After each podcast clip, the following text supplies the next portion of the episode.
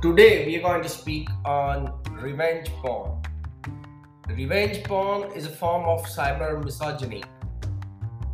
One online example of gender hatred, harassment, and abuse primarily directed towards women and girls, even though it may be called as gender neutral crime. In light of the severity of this behavior, its destructive impact on individual victims and on society as a whole, I strongly feel criminalization is the most appropriate method of regulation. Today, I'm going to speak on uh, how it affects girls, married women in particular, how it is also a cyber psychological crime, and you know what has law done for it, and how it has toned the social fabric of this world.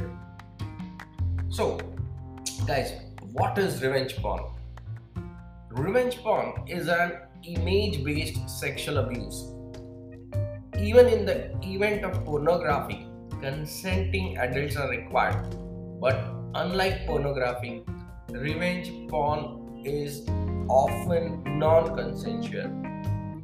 Generally, it happens among partners who, while in good relationships, share their personal intimate images and videos, which later upon rift or conflict are used to share to the world as blackmail or done out of spite to harm the other person. So, the idea here, my friends, is to take revenge.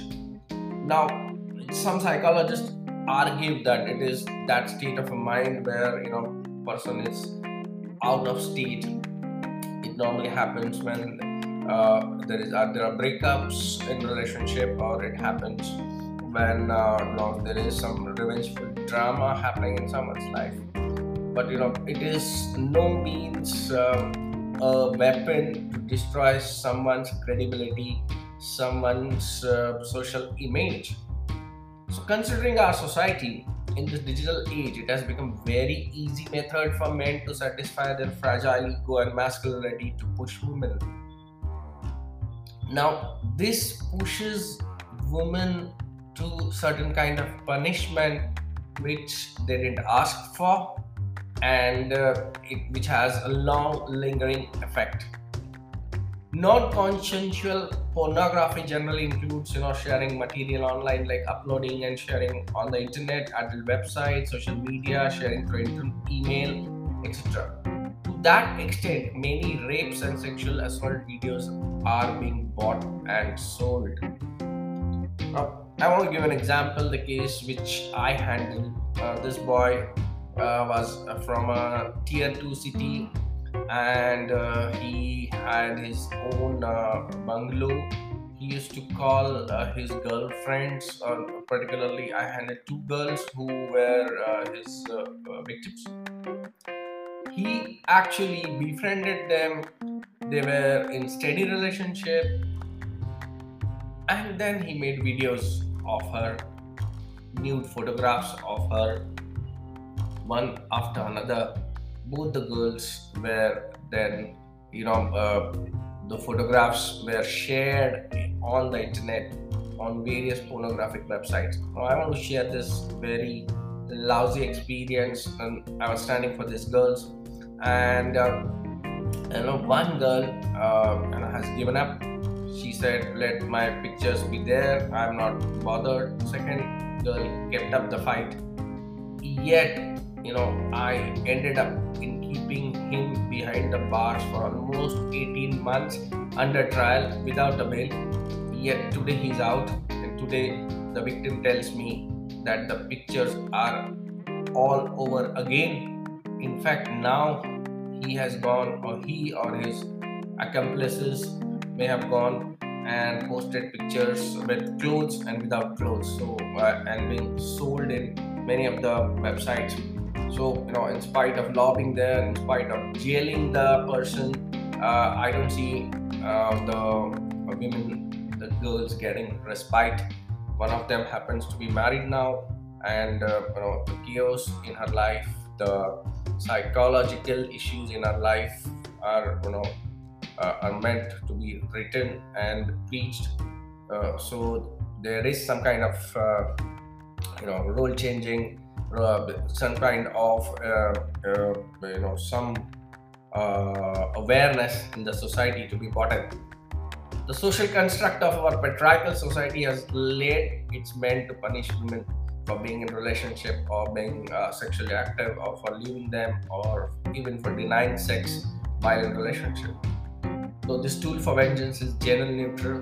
It is women who get mostly targeted across the world for the most part. The victims of revenge porn, are victim shamed. That's the word. Usually the narrative sounds surrounds the victim they are asked why they shared intimate pictures of themselves with their partners. It doesn't ask why their partners betrayed their trust by uploading these pictures. This perspective can make it difficult for victim in the courts too.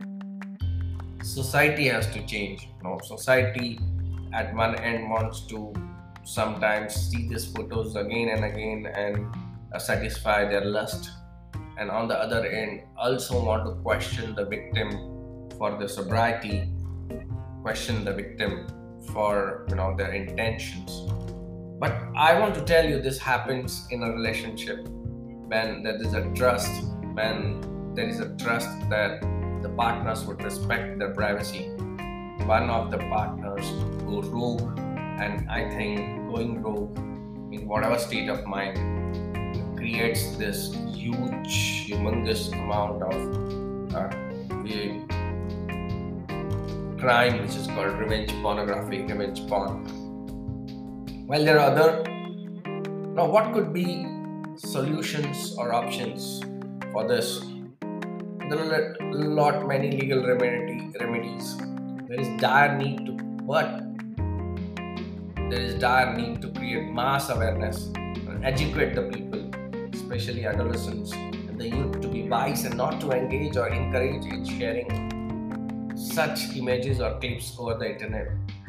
While the perks of technology are many, such acts of violating cyber privacy, either accidentally or intentionally, are being.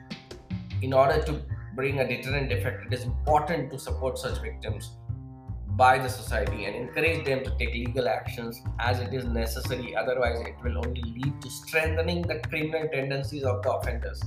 The police officers also need to be properly trained for sensitive issues of this nature handling electronic media data. As for the lawmakers, I feel it is about time to keep up pace and find specific solutions for specific problems. I feel there are laws in different parts of the country, parts of the world. Like California has its own revenge porn law. I feel such kind of law or even sections of law should be part everywhere across the world. I feel the United Nations should address this growing menace when it comes to supporting women women who are victim of cybercrimes.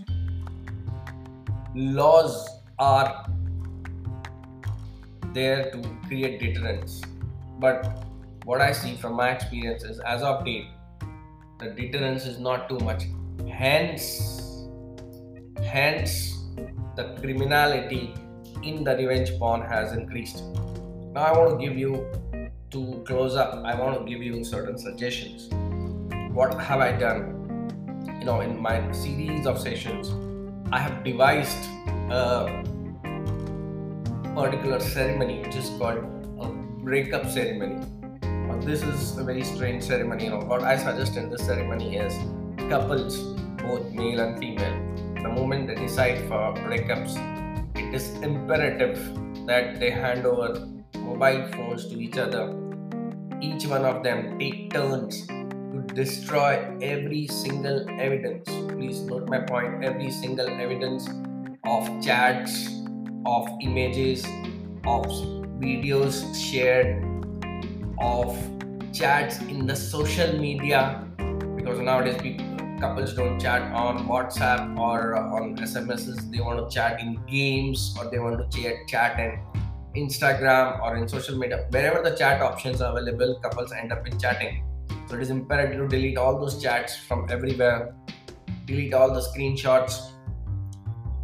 Very important, delete all the archived data in G Drive, Google Drive, Dropbox, iCloud, wherever you have stored the data. Then the second part is delete all the data from laptops, iPads, or the desktop computers, or for that matter, data in the cloud. Deleting everything lessens the chance of revenge porn crime. Do these small, small things when your relationship is broken. Don't leave it to the trust, to the faith. I think you won't be victim of revenge porn. Be cyber safe. Enjoy your cyber relationships, but with due care. Thank you. See you next time.